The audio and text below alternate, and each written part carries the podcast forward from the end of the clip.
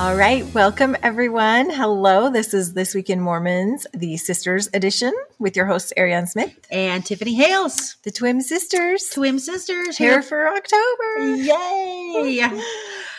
okay, well, why don't you start us off introduction wise? Tell okay. us what's going on in your life. This is what is new and exciting with me is I have a new calling. Oh, I, st- I still have my primary calling. Okay, because I, I, know you love your primary. I do gig. love. I get to teach the little five, six four, five, and six year olds. Yes. Um, but I also just got called to be an assistant camp director for oh, Girls Camp. That is so cool. So excited. This is a calling I've never had. My kids have always been like little. I've been to Girls Camp like before I had kids. Yes. As a young women's leader.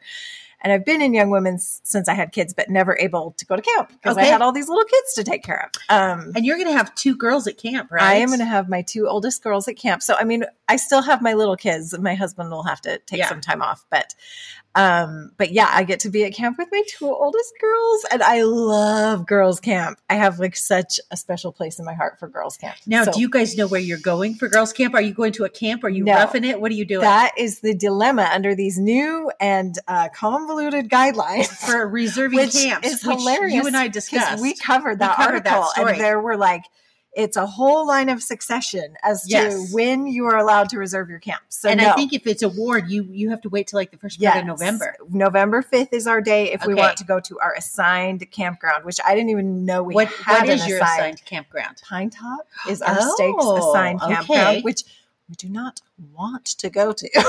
but then we have to wait till November 12th is when it opens up that you For can go else. to any any church owned young women ward, ward, young women camps have their pick at any church owned campsite after so, then so you you are seeing the policy in action. The we policy are. we discussed we are. you are seeing that in action. and we're stressed because we're like do we take if if we if we hold out for like something else and we wait till november 12th then do we lose our home I'm, campsite? So we're like well we better sign up and then negotiate a trade. Well, that's that's kind of like how it works for FSY. You just all sign up, and then when it's like open game, then you cancel and move. That's what I was also gathering. We had FSY registration last week, and I was like, "What is happening? This is so confusing." Oh, you really? you had pre-registration. Pre-registration. Oh, okay which from what I gather, you enter, you sign the consent. Okay. You put a picture of your kid in and then you wait until January 1st and then the game really begins. And that is when you ah. are, just like you said, that's when you're, I think yes. it's January 8th is the day and then you're negotiating a trade. Exactly. I want to go to this place at this date. So, okay. This is just how we operate now because we're so big. I mean, I don't know a better way to do it. I it's, don't know a better way to do it either. It's like this giant, like I cannot imagine signing up that many youth. Yeah. For a summer program yeah. all over the world. So so are you just like so excited to plan some of the activities and do so stuff? Excited. I'm so excited. So how many young women in your ward will be going to camp? Um I think we have maybe 25 to 30. Oh dang.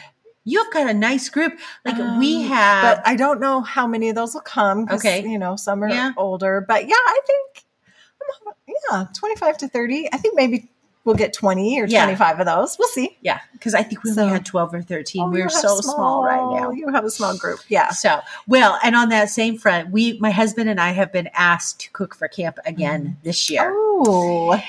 Well, we can exchange notes. We can exchange notes. Not that I'm in charge of food. they are wanting to go up to northern Idaho and do the Hiawatha Bike Trail for camp. You have to do that. I have done that once in my life, and it was one. Well, I know. I hear it's. I know. Cool. I talk about it all the time. It was one of the best experiences okay. I have ever had. Okay. Well, you'll have to talk me through this. You will not regret it. Okay. I would if and if we only had that many girls, like you could do that with a smaller yeah. group of girls. Yeah. That would be harder with a bigger group. Yeah you have to do that. It's amazing. Okay, okay, Well, we'll have to we'll have to talk we'll have to talk offline yes. about the details of all of that.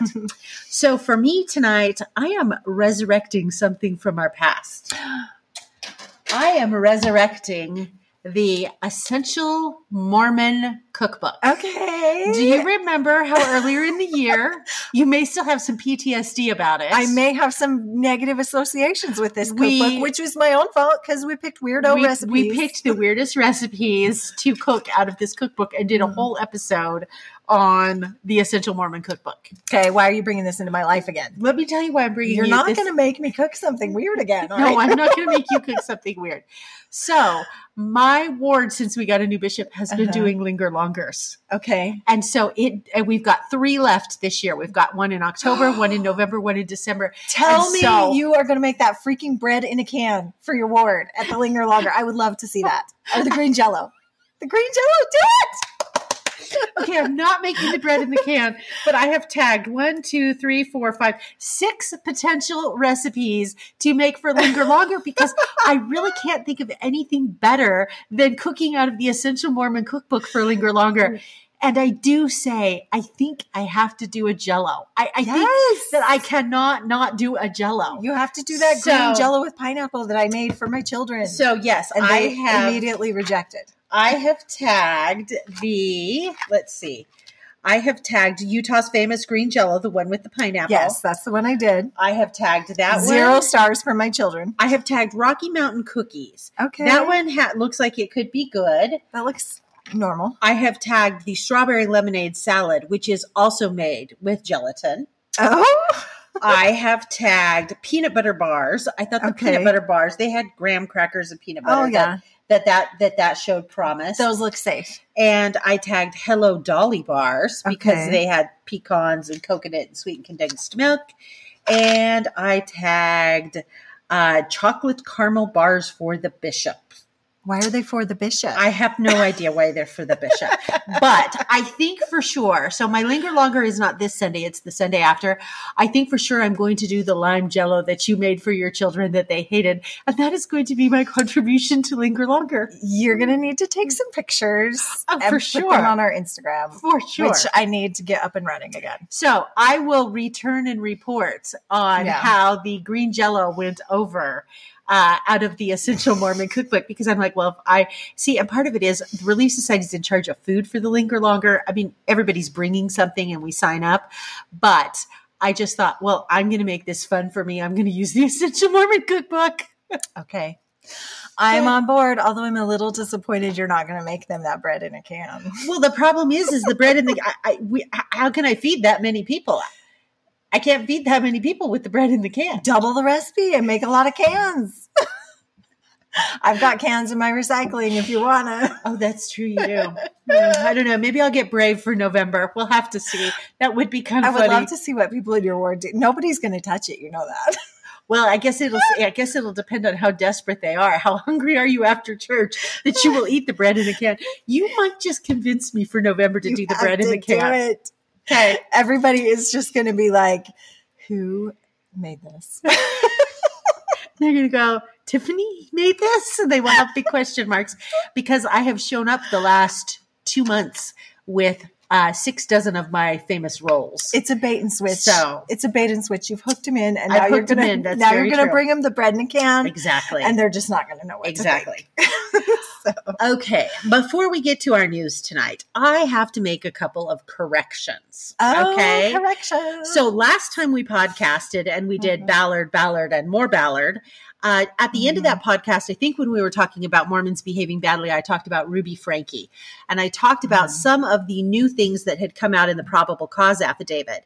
And Richie Stedman from the Cultural Hall called me out because I said that the children were emancipated. I know that the children were not emancipated, they were emaciated.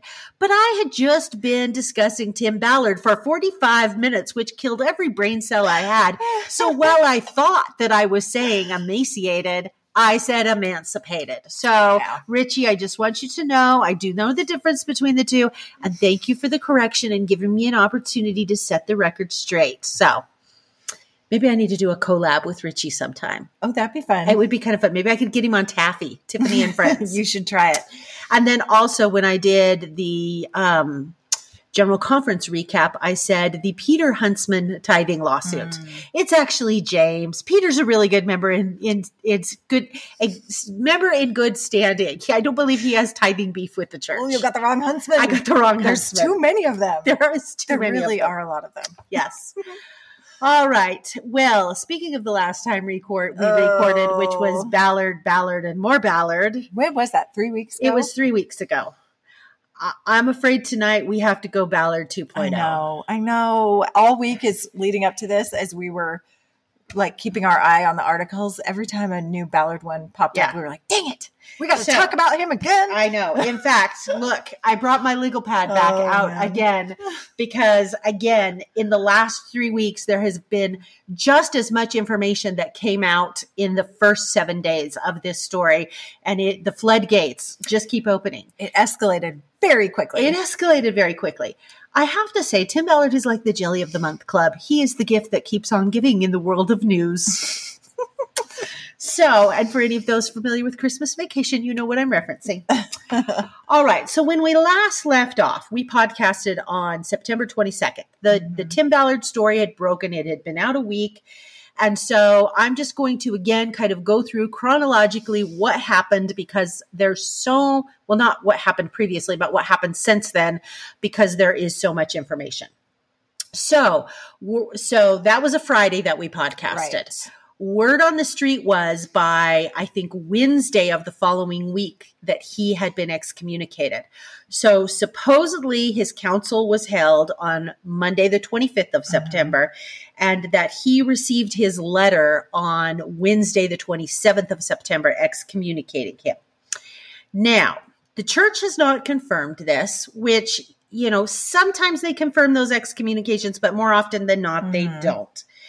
However, rumors were running rampant, spiraling out of control, and Ballard was radio silent. He mm-hmm. has not denied that he was excommunicated. And you may recall when the church first, when the statement first came out on Vice News about what the church had said and Elder right. Ballard distancing himself, Tim was very adamant. He said, "I'm a member in good standing. I'm a member in good yeah. standing," and so he's been silent. However, his wife Catherine issued a statement via the Spear Fund, which mm-hmm. is their new um, response to Operation Underground Railroad. It does the same thing, different name. And she said, Tim and I are in touch with our local ecclesiastical leaders, and such conversations as required by the church are strictly confidential and extremely personal. We are fully complying and remaining committed to our family and faith. Mm-hmm couple of things struck me. Again, this was not a denial of the rumor. It, right. They weren't admitting it, but they weren't denying it. And what I thought was really interesting is where she said such conversations as required by the church are strictly confidential. That's not entirely true. Mm-hmm. The church will not speak about it, but if the person who is being excommunicated chooses to speak publicly about it, they are mm-hmm. not prohibited by the church from speaking publicly about it. So that's not completely inaccurate statement, Catherine. Anyway, so that's what we heard on that front. And again, we've we've heard since then no denial of that. Mm-hmm. So on that same day, the 27th, when his letter supposedly came out excommunicating him, uh, the attorney representing the five women who claimed that he sexually assaulted them held a press conference on the steps of the Capitol and said all sorts of things without saying much. Yeah. She didn't really give any details. She just said, I represent these women. Mm-hmm. You know, they're, they're, you know, I believe their allegations are true, you know, that sort of a thing. So then we go progress. Then we have general conference. We get a little mm-hmm. reprieve from Tim Ballard while we have general conference. then the Wednesday after general conference. So this is the 4th of October. Glenn Beck, who, as we know, was an ardent supporter right. and he Tim Ballard. Tweeted against the church. He tweeted first, against the church at first. Quickly removed them. It, that those tweets were up for two hours, but I screenshotted them. we talked about it in the September 22nd podcast. Anyway, he gets on his podcast and he says this this was this was shocking. He says that um, the the headline was he was completely duped by close friend Tim Ballard. And he begins to go through and he says, you know, when the charges initially came around, again, the, the Vice article on the 15th of September, um, Ballard told Beck he really didn't know what the charges were or who the accusers were. Mm-hmm. Beck said that he was on the phone with Tim all the time, sometimes at three in the morning after the Vice News story initially broke. Again, he was a very strong mm-hmm. supporter of Ballard.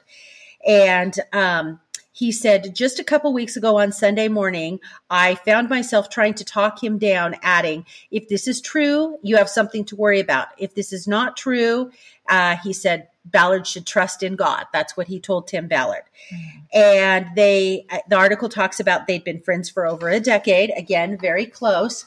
So as this is unfolding, Glenn Beck decides, I need to know the truth of this.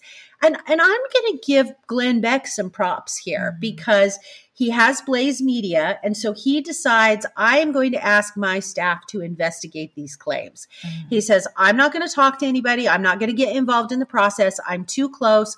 And so he tasks his staff with reaching out and investigating these claims. And he says, take it wherever it goes. I just want to know mm-hmm. the truth. So uh, the these women, several of these women who made these allegations, agreed to talk to the Blaze News staff and agreed to be recorded by the Blaze News staff. So the Blaze has recordings of these women saying what they allege that Tim Ballard did. They also had a couple of text messages and screenshots of things that mm-hmm. allege what Tim Ballard did. And um, they took it to Glenn Beck. And basically he said i believed the w- women i listened to the videos i saw the screenshots and i believed the women and he said he no longer mm-hmm. believed that um, that tim was being truthful so he said the blaze had the article we were going to run it on monday october mm-hmm. 2nd but the lawyer for the women called blaze up and said we don't feel comfortable with you running that yet. And so they held off out of respect for these women, even though they felt like legally they could run the article. Mm-hmm. Uh, two days later, the lawyer must have given the uh, go ahead because Blaze releases the article. And this article was whoa. It the, was, the details they got in this were more than we'd ever heard to this right. point, which is so f- interesting because the first article that came out, uh, what's the Vice, the, the, Vice, the Vice article. You know, everybody was complaining this is a liberal, yes. left leaning. Yes, and they hate the church. They hate Tim Ballard. obviously, they love pedophiles. Blaze is more of a conservative, right leaning. I, would say on the scale that you've got Vice here and you've got Blaze here, they kind of evenly balance each I other out. So too. So, They're at opposite ends of the spectrum. So when this came out from Blaze, I was really surprised because this was before Glenn Beck had made his full on statement. No, this article came out. He it made came on after he, he made his he statement. made his statement oh, okay. on his podcast on the fourth, and then he released Blaze released this article on the sixth. Oh, okay. so two days later, I got him mixed up. That's okay. But this article has like some very disturbing details. So this was all about the couple's mm-hmm. ruse. So he would get these women and he would say, Hey, look, in order to um, get to the sexual, the, the traffickers of children, we have to, mm-hmm. you know, mm-hmm. have this couple's ruse and we have to pretend we are married. And, um, the, um, and so the, the, the the mission of it was that they would pretend to be Ballard's wife or girlfriend. They would accompany him on rescue men, missions. And when Ballard himself, posing as a sexual predator, found himself in a situation which he was pressured to engage with sex with strippers or prostitutes, he could refuse on the grounds of he didn't want to upset his girlfriend. That mm-hmm. that was how it was supposed to work. The rules were no kissing on the lips and no touching or exposing private parts, is what the women said. But they said Ballard gradually relaxed those measures before eventually dispensing with them almost entirely. Um, there was a picture circulating around that had Tim Ballard lying on a couch in his underwear, not his garments, in his underwear, and he had tattoos all over his body. And when I first saw this picture, I was like, is this photoshopped? I, mm-hmm. I wasn't sure if it was real he Ballard does admit on he went on the Adam Carolla show and he did admit that the photograph was mm-hmm. real. What he is claiming the photograph was used for was that he had a henna tattoo artist who would put tattoos all over his body. She took the photograph so she could recreate those tattoos if they met the same traffickers. Right. Now, one of these tattoos was right above his groin. There were definitely a couple that was like nobody would ever see that because he also had one like on his upper thigh. Yeah. I'm like, unless you're wearing little shorty shorts, nobody's gonna see that. E- exactly. So- exactly. Um, so that is allegedly what that was all about. But the problem is, is that photograph didn't stay private, and he was allegedly sending it to some of these women, and they they did not they did not like that. Uh, he would also tell these women, we have to have chemistry because the traffickers can smell the pheromones. If they don't think we have sexual chemistry, they're going to know that this is this is all a fake. Um, and then there, the these women reported to Blaze Media that they were encouraged to participate participate in a tantric massage, which is a very sexually oriented massage. Tim Ballard said, "No, it's really not. It's not what you think it is." Was kind of his response to that. Also, they had to do a lot of these practice ruses um, as couples before they Right. would actually go on a like mission. before they're even gone, they're practicing like texting each other. Exactly. Exactly. Exactly. So um, here's one of the things in the Blaze article that they said though these couples' ruses, both in the office and in the field, Ballard eventually engaged in sexual contact with some of the women and propositioned others, the women told Blaze News. As far as physical touching, he made it really clear that the only thing that was not going to be considered, if need be, during an op was kissing on the lips. Everything else was pretty much a go, and honestly, more than just a go. It's something I should anticipate and be prepared to make happen for the sake of the act, is what he was was was telling the women. Um, he also required the women to get Brazilian waxes. Yeah.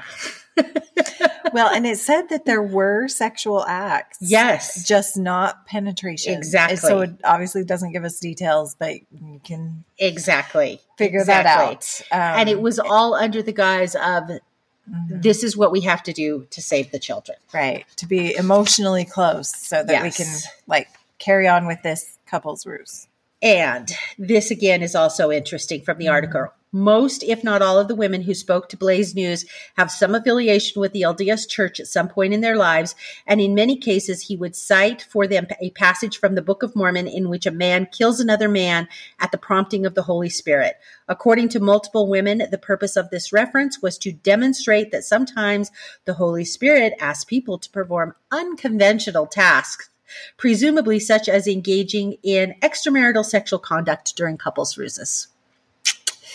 It's that's so awful. He brought That's Nephi so into it. awful. Yeah. So I mean, it's so it's it's awful on so many levels. It's just bad, awful behavior. But then the the manipulation and the Exactly. the spiritual manipulation of it, and just the like him preying on their desire to like really help kids. Like it said also in this article that he really held that over their heads a lot too. Like if we don't do th- like this is to save the children. A child's life may depend on us being good at this act or exactly. like really playing on their um you know their desire to be helpful Exactly. and Well, and the other thing he did as well is he said, you cannot tell your husband, you cannot tell anybody because we, these are undercover ops. We don't want what we do getting around that could mm-hmm. affect, you know, future missions, etc. So they were kind of really sworn to secrecy and they would have burner phones and he would make sure that the burner phones mm-hmm. were erased and text messages were erased.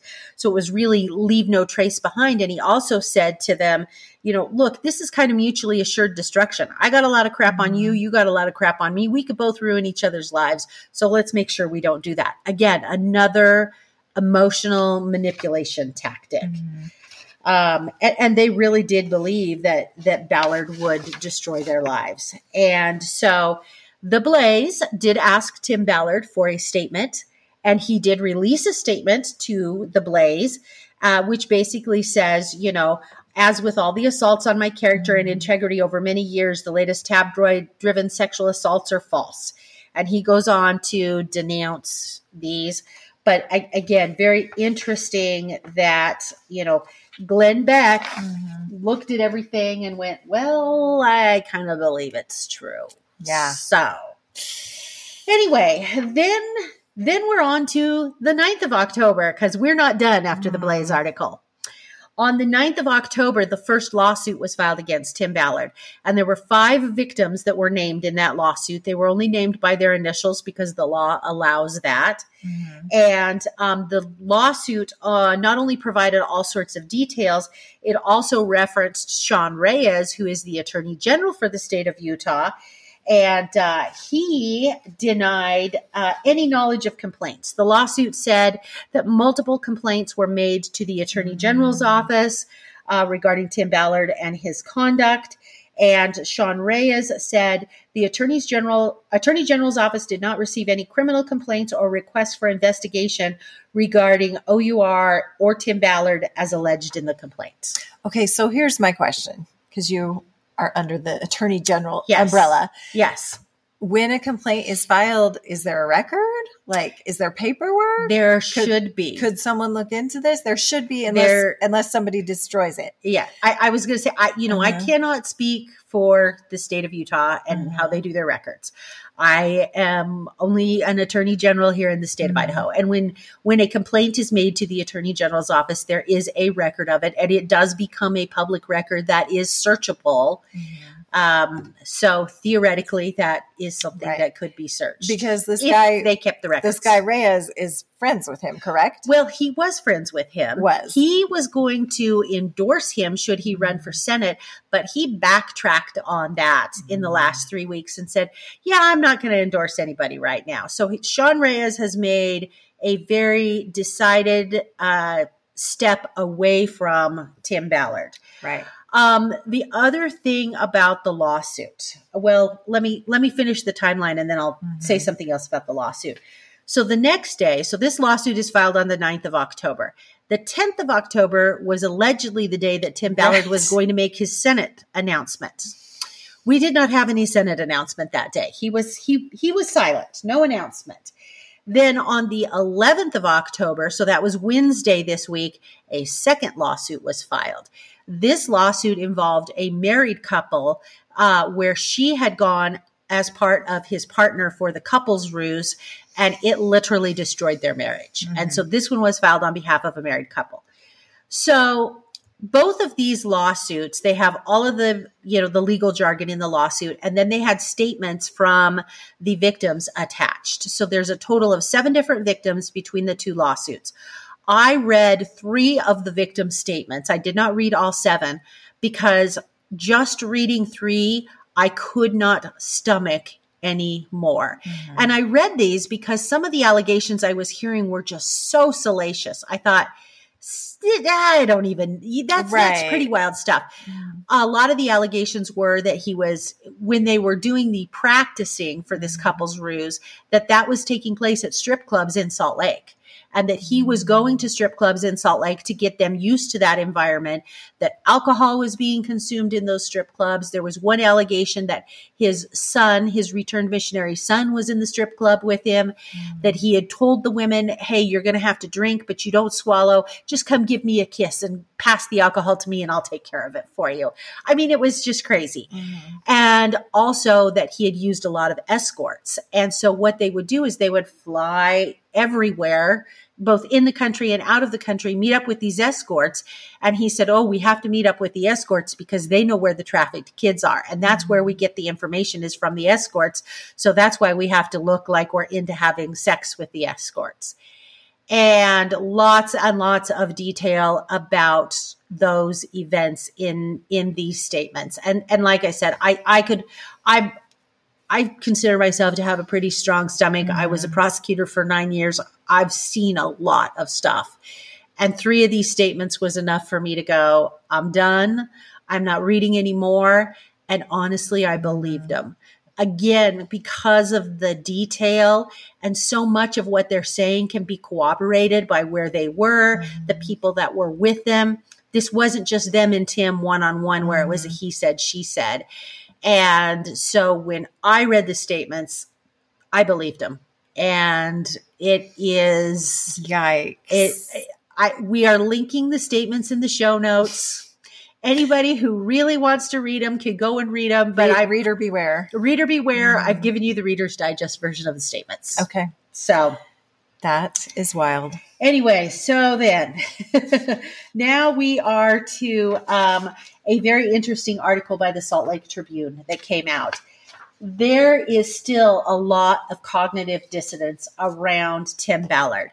There are still a lot of people that are defending him on the internet uh, who are saying, I'm going to wait till all the evidence mm. comes out. And I'm like, well, all the evidence has come out. You just don't like the evidence, and waiting isn't going to change the evidence. It mm-hmm. usually doesn't.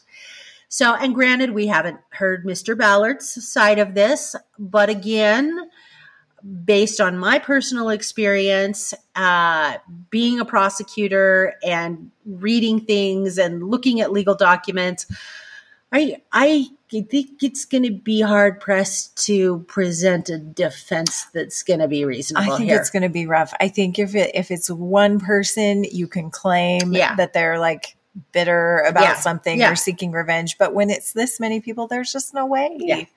Yeah. I'm sorry, there's not this many people that are willing to ruin their lives yeah. to take you down. So literally all of this has happened in 30 days mm. because the Vice article broke on September 15th. We are at October 13th. Mm-hmm. So essentially 28 days later. And, and I have to say, I, Tim Ballard has never passed the smell test for me. Mm. Uh, I, I remember seeing a lot about him during COVID. Uh, we had a lot of protests for Black Lives Matter. And kind of the anti Black Lives Matter was uh, uh, Save the Children, and there were a lot of OUR protests where people were picketing and protesting about about uh, sex trafficking, saying mm-hmm. basically kind of almost in an in your face to the Save the Black Lives Matter people saying this is so much worse than Save you know the Black Lives Matter. This is mm-hmm. sex trafficking. Right. The whole thing just didn't didn't pass the smell test with me, and and I I've been up to this point, I think relatively quiet on Twim about my personal opinion on this. I let a little slip when I when I talked about the movie and said, "Yeah, some of their claims about the movie maybe not so true," and then a little last time. But I, I think it's pretty clear right. now that uh, this this this was a house of cards that has yeah. now fallen. Yeah, it is wild. It's so wild. And like I said, still so divisive. Right uh, well, and the the Tribune article is so interesting on the cognitive dissonance. I was telling you before the show, I'm like, uh-huh. I, I, feel like they, I can't remember if it was them or a different blog, but I feel like it was the Tribune. I feel like it was too. Wrote the exact same article on this during COVID when, yeah. when remember when the church leaders came out and got vaccinated, and there were a lot of conspiracy theory, really far right people that were really struggling, like yeah, and then you know people on the far left who were like, "Oh, welcome to how we felt during during Prop 8 in California." Exactly. Now it's your turn. exactly. So I th- I'm like, "Oh my gosh, this article is we've seen this like a couple of years ago." Um, we it's really just have. so interesting to see um, both sides of the spectrum yes. on this as it relates to the church. Um, well, and the Tribune article starts out by referencing a YouTube video, and I've tried to find this, well, I thought they were on TikTok. So I tried to find them on TikTok and they weren't on. TikTok. But they are a mother and daughter, Kathleen and Jane, who introduced themselves and they look like your typical active LDS mm-hmm. members. And they say that they are active LDS members. And they go on to talk about the leadership in the church and they accuse the leadership of the church of not just being corrupt, but evil. And we mean evil. And again, all of this is over the whole Tim Ballard thing. Mm-hmm. It, it's just it's it's crazy. Apparently, they've gotten twenty thousand views on on YouTube.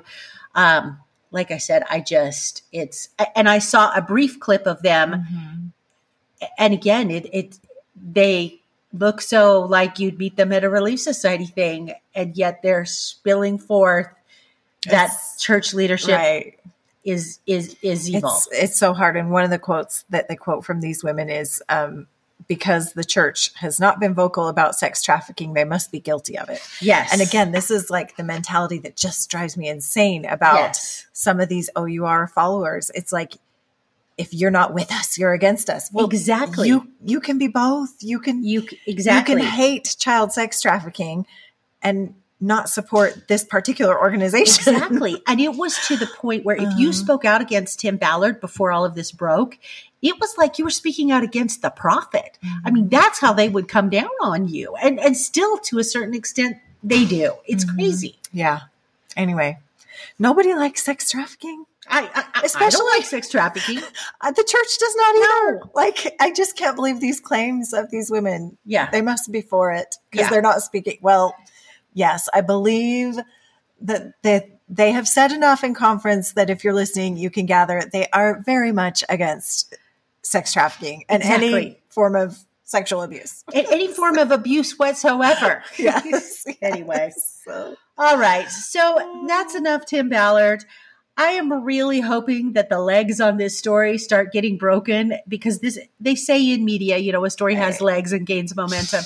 I'm hoping that we we have we're kind of over the hill on this because honestly, Tim Ballard is exhausting me. I know, I know. I can't imagine much more. I mean, he's not going to run for No, Senate. it doesn't appear that way. thankfully.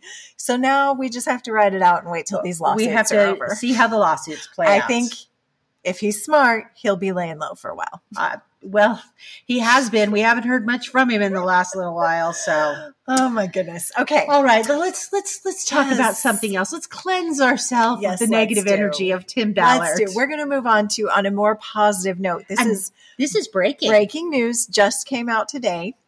Um, the Southern Virginia University has just named Bonnie H. Cordon as its new president. So this is exciting. Um, This is very We know exciting. she just got released from her years of service for the church in general presidencies. Um, she had done seven years um, between Young Women's and was she in Relief Society before? I, I always think she. forget I think she. I think she it was, either primary or release date, but she had remember. done seven years total. Um, and so they have um, hit her up to be their new president.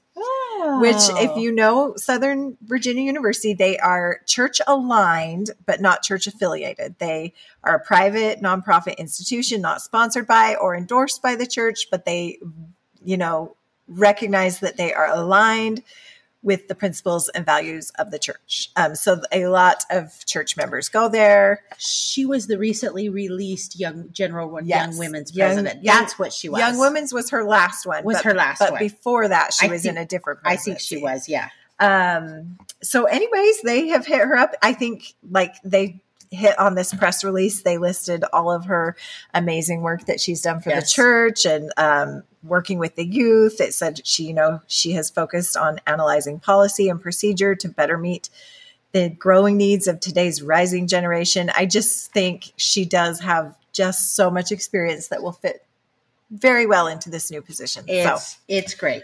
I'm very, very excited for her and for them. Yes. Okay, what's next? Okay. Well, again, kind of a sad story. We we need to talk about the Jerusalem Center. Oh, So, as you know, there is fighting over in the Gaza Strip. Israel is a very, um, has always been mhm. very uh, contentious place.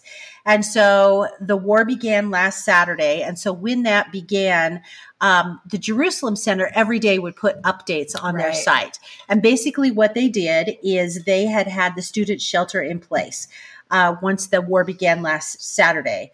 Uh, so field trips were canceled. They moved to the center shelters uh, after at least one of the sirens sounded in Jerusalem. And so just today, they decided that they, the church decided that they are going to evacuate the Jerusalem Center and they are moving everybody in the Jerusalem Center, which is students, faculty, service missionaries. Everybody is going to Greece and they are going to finish the semester in Greece. I believe, if I recall Mhm. correctly, there's about 95 students that are there. So Mhm. I think, I thought that was interesting. I thought, oh, that's really lucky. I thought Yeah. they'd probably just send them all home, yeah, but Yeah. they get to go to Greece. at least they get to go to Greece and finish out their semester.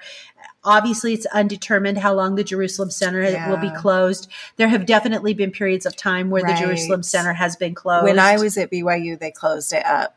Um, and I remember I had many friends that Yeah. were so sad. yeah, It was closed, I think, from they said 2000 to 2007. yes, So a big chunk of time. And I remember I had a lot of friends that were like, oh, I wanted to go so I know. Well, the country was just so destabilized at that point in time, and they don't want to put students at Oh, risk yeah. if they don't have to. also, yesterday, the first presidency issued a statement uh, on the violence in the Middle East, and they said, We are devastated by the recent eruption of violence and the loss of life in the Middle East.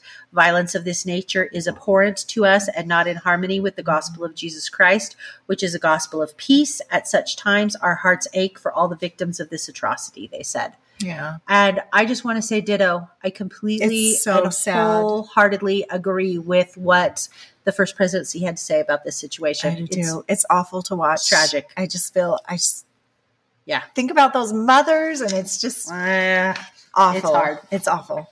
Yep. I hope there's a resolution. I don't but at least BYU got their kids out. Yes, that is So. good. Move them out quickly. All right. Staying Okay. on Old Testament themes. Oh boy. Tiffany laughs because I was like, well, okay, I'll take this one. Uh, the Utah area had a tabernacle experience. well, you no. had to. You had to take this one. Ex- remind our listeners why this, why the tabernacle experience means so much to your little hearts. if you have listened to us for a while, you might recall that the the so this is a full-sized replica of the Old Testament tabernacle. It has been traveling around the Utah area for the past year and a half, and the project is ending this week Yes. on October 12th after visiting various sites in Utah. Yes. This is near and dear to my heart because this whole tabernacle shenanigans started in my stake. Because your stake is extra. my stake is extra. So in 2015, our stake Youngman's president, who then became our state president after that, Who is now a mission president in Colorado Springs? he um, built a life-size tabernacle for youth. I think it was for the young men Yeah, it was for the young Um, men to learn about the at- Aaronic priesthood. at camp that year. So they built this life-size tabernacle. It was this huge thing. Anyway, our stake ended up bringing back the life-size tabernacle. I think two times after that. yes, because Um, they opened it up to the community. Right. First, the first time it was just for the young men, and then they ended up bringing it back and opening it up to the community, and it was like quite the thing. That's all. It was. Well, what I found was really interesting is this tabernacle in Utah. It was patterned after the Meridian one, but it wasn't Right. the Meridian one. no. This is one that they borrowed from Orange County. Well, they borrowed it initially. they borrowed it, And and, then they made their They own. made their own, and I think they made a couple of them to make the rounds around Utah. but did you see that Orange County purchased 20 acres to keep their tabernacle on? I saw that. I was like, okay, maybe my stake isn't the only extra I, one. think your stake baby is only a little extra. I think the Orange County stake might be a bunch extra. I, I think they are because I don't know if you remember this, but the last time my stake did the tabernacle, instead of using our own, which we built, they borrowed the Orange Counties. oh, I did I didn't this? No, I didn't realize they borrowed Orange County. I don't know why, but the word on the street was, "Oh, this one isn't ours this year. This is the one from Orange County." Well, the Orange. County must have seen They must have- Meridian Stake's Tabernacle and say, "We'll see your tabernacle. must We'll raise you one." upped it a level. and upped it a level. Well, us, I, if you're going to put it on 20 acres, 20 acres in Orange County, California, I'm sorry, that sounds like a lot of cash. yeah. Okay. So anyway, this one has been traveling around Utah for the past year or so, um, and it says over 512 people estimated are estimated to have toured 512,000. 512,000. Sorry, that's Yes. Again, Tim Ballard's frying our brain. I know. Have toured this over the past several months. So anyway, Okay. I know some people love the tabernacle; they're into it. It just, it's it's, it's fine. it was fine. it, it- it wasn't a be all to end all bucket list experience. Not for me. Okay. For many, for many, it was. Okay. All right. Well, moving on. Elder Holland did a lovely social media post this week. We got to see a social media post of him. He was sitting obviously at his house, kind of in a lazy boy sort of a thing.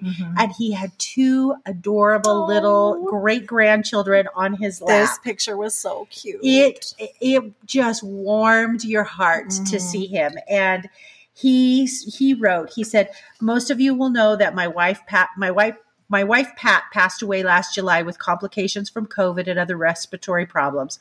I am brokenhearted and lonely, but that is the price we pay for love in the Mhm. world. I look forward to rejoining her. And then he talks about his granddaughters and talks about the cycle of life with birth and Mhm. with death. and um, the plan of salvation, and that he wants to continue to live worthily so that he can see Pat again and be with her. And it was so sweet. it sweet. was really sweet, and it was great to just have a tiny little message A from him because we didn't get him at conference. Exactly. we didn't get a video of him at conference. Exactly. So- and like I said, these little granddaughters Mhm. looked like they were maybe five, six months Oh, they old. so cute. They were so cute. so cute. We love to hear from him. I'm glad. Yes. Glad he's on the mend. Hopefully, hopefully. Yes. Um, okay.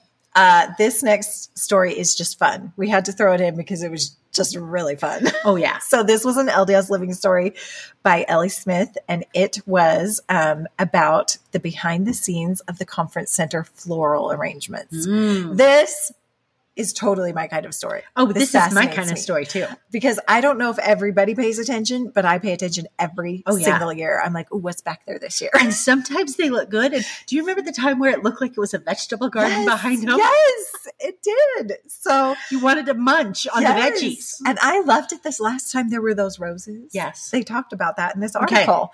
So uh, they have their own floral department. The church, I don't know. It, isn't it based at BYU? Well, that's what I was trying to figure out. They, Okay. they had a video, and it's a cute little video. If- Yes, if watch the If you're video. interested in this, get on the LDS Living site, watch the video. They showed a video of these florists, and they said it was the church floral department. Um, but in the video, they said they not only do flowers for the tabernacle or or the conference center, but they also said they do a lot around campus and all of the Christmas trees on campus. So I kind of got the impression that maybe they were based out of BYU. Yeah. Um, but it was a really cute video. Um, it basically, basically, they said they have pretty much creative freedom Yeah. to do what they want, and they always have like one or t- like several events a week to do floral arrangements. Well, they do for. floral arrangements every week for music and the Yeah, spoken they do word. it for music and the spoken word, and then they said there are banquets and other things. Like once a month, there's a big banquet with all of the twelve like general the wives of the authorities and general wives. And um, they said, I thought this was really interesting too, that they reuse a lot of the flowers. So after conference, if those flowers are in good shape, they'll pull them and they'll rearrange them in new arrangements for whatever, you know, banquets or things that they have that week. they do that with the ones after music and the spoken word. Yes. So, good stewards of their of their Yes, flowers. I appreciate that. I So- do too. Um, anyway, it was cute. They said the feelings can really make a difference. Oh, they said they can really make a difference for uh, people watching conference. And they quoted, um, I don't know, this woman, Ashley Humphreys, um, that said that she loves sunrise roses. They have like a special meaning for her. And she saw them behind the pulpit at this last general conference and immediately felt the spirit. Like it was a little, you know, tender mercy from Heavenly Father. And Aw. gave her a great conference experience. So, anyway, I just thought it was so interesting. I kind of wanted more. It was a cute little snippet, but I was like, It wasn't enough. I would like a day in the life uh, yeah. or a week, a snapshot of a week. Let's let's see it all. I want to see where these arrangements go. I want to see like who gets to pick them out. Like, You know what I think? I think this is a perfect story for Hannah Seariac. this is right up Hannah's lane. Yes. I think I may have to email Hannah and say, Hannah, I want you to follow up on this LDS Living article Yes. and give me more on the flowers. Tell Hannah we want more. We want to know who's in charge, how they make the decisions,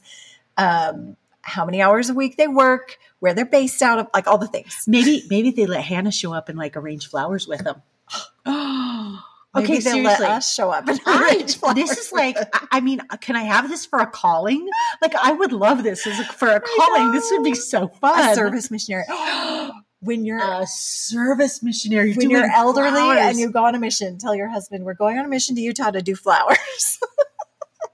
Well- Can you put that on the form? I would like to be the person that does the conference flowers.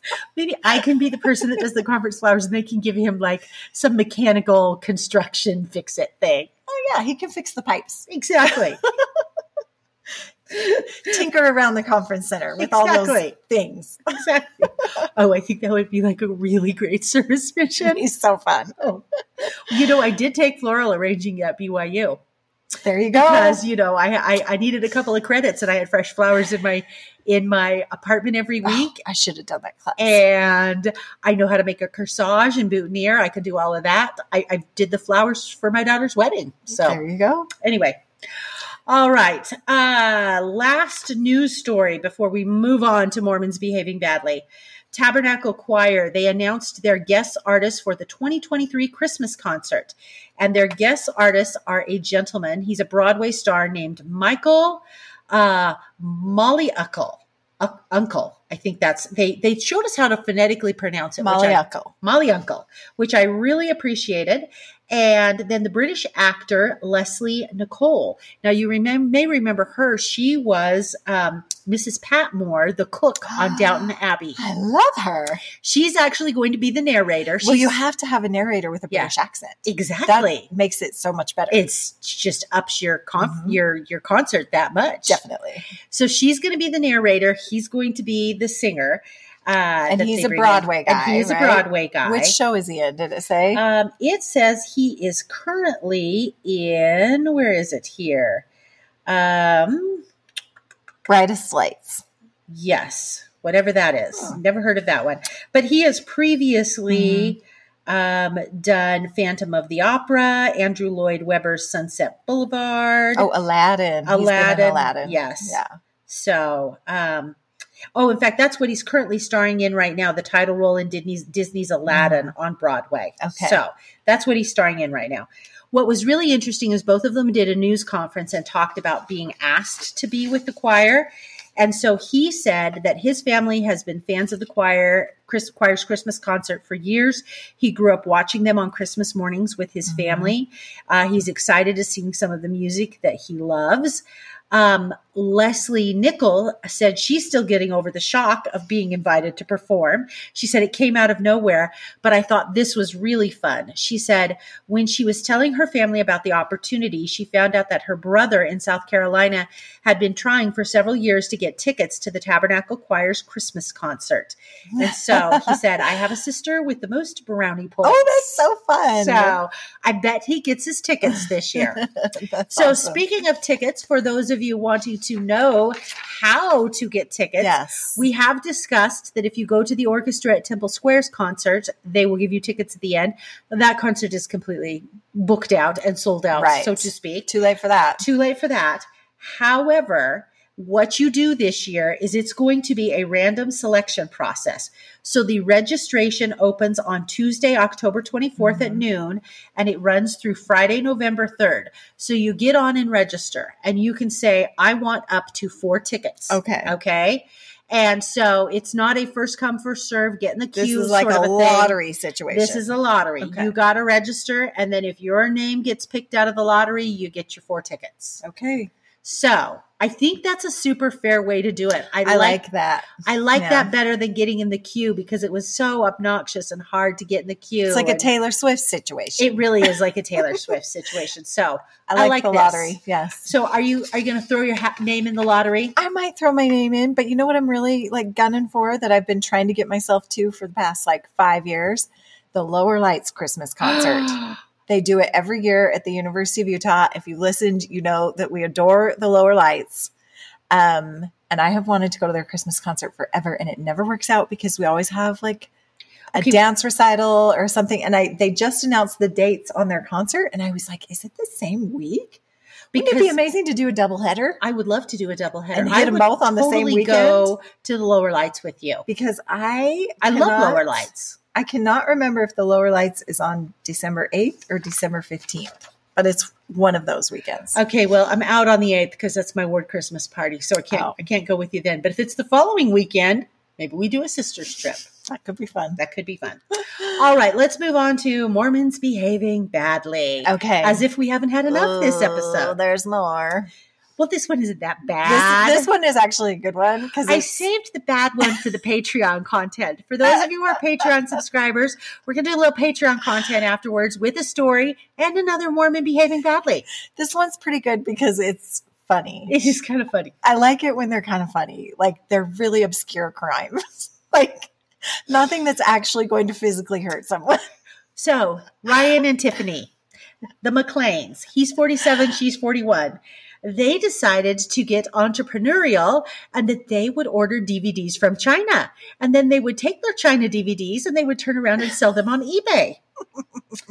now, that's okay if your China DVDs aren't pirated, except the China DVDs were pirated. Right. And so there was an investigation by the Utah Attorney General, and they got charged with uh, felony charges. They sold $1.5 million in bootlegged DVDs. This is my biggest question of this whole story. How in the world in the year 2023 are you selling 1.3 million in DVDs? Yeah. Where is the market for that? When is the last time you bought an actual DVD? I don't know. Right? Exactly. Who is buying these? I stream everything. Who is buying these? I it uh yeah, I People in country with countries with bad internet? I- no Wi-Fi? I I have no idea. Or maybe they're like, "Oh, hey, look, I can stream it for three dollars, but I can order it on eBay for three dollars, and then I can have it and watch it whenever I want." But I don't know. again, that's a lot of effort to put the DVD in the player. it's a mystery. I just want to know like how how is this happening? I, your guess is as good as mine, but they made 1.5 million doing it, so somebody somewhere is buying some uh, bootleg DVDs.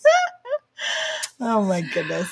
All right. Well, shall we move on to now? Normally we call this segment favorite Yes. things, but last time we recorded, we introduced kind of a twist on it of this could be our favorite thing. Yes. And so what we were going to do is we are going to try some new products Tiffany live on the air with you wanted to do a taste test. to So decide. I had to find something new. I thought I found something new, but apparently Tiffany has tried this before. It's Hostess cupcakes, but orange flavored. yes. I thought it was new. So you so not. you do yours first, and then I'll do mine. Tiffany tried it.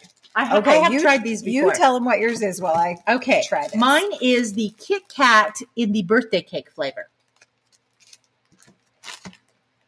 Okay. Okay, so you you've tasted the Hostess The orange Hostess cupcake. orange cupcake. It's just a vanilla cupcake Give me a bite of that. with orange frosting. Definitely orange flavor. I like it. I like, yeah, I I've love I them. love an orange flavor. So I like it. yeah. Two thumbs up from me. Kit Kat birthday cake. I don't know about this. Birthday cake flavoring can be very questionable for Well, me. Well, and that's why I got it because this could be really good or this could be really bad. Okay, cleanse your palate with your drink before we before Mm. Okay. we get all the orange out. I, I really do like the orange cupcake. It, I would it, it has a good flavor. I would buy that again.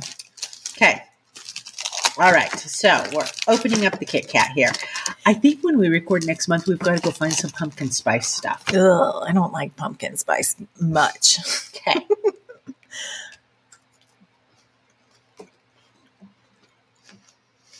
Um no, not for me. what do you think? it's okay. I mean, it's fine. I'm not gagging, but you know what it is? It's the white chocolate. I'm just not a white chocolate I'm person. not a white chocolate person either. It tastes white chocolate always tastes so waxy to me. Mm-hmm. And sometimes the birthday cake flavoring can have an odd Like aftertaste, chemically- com- chemical, chemical, aftertaste, and it yeah. feels a little bit like that. Yeah. I'm I'm not I'm not sure I'd rebuy this. One star. Yeah, one star. But I, I will give I will give five stars to the orange cupcakes. Yes. I do like the orange I cupcakes. like the orange cupcakes. Those are It's a good flavor. those are delightful. All right. Okay. Well, uh, uh, Twim Nation, thank you. I think that about wraps things up for us tonight. We appreciate you joining us. If you have any comments or questions, you can reach out at contact at thisweekinmormons.com. You can find us on X, formerly known as Twitter, on Facebook, on Instagram. Ariana has promised she's going to revive the Twin Sisters Instagram. I am past due on some of our favorites. you are way past that I due on need to some put of up our there, and I need to get you hooked back up so you, You can do. post because she's a better poster than me. I, I- yeah, and and I used to have access to it, and then I got a new phone, and I'm not really sure what We'll, happened. we'll get her hooked back. We'll up. get her hooked. Yeah, exactly.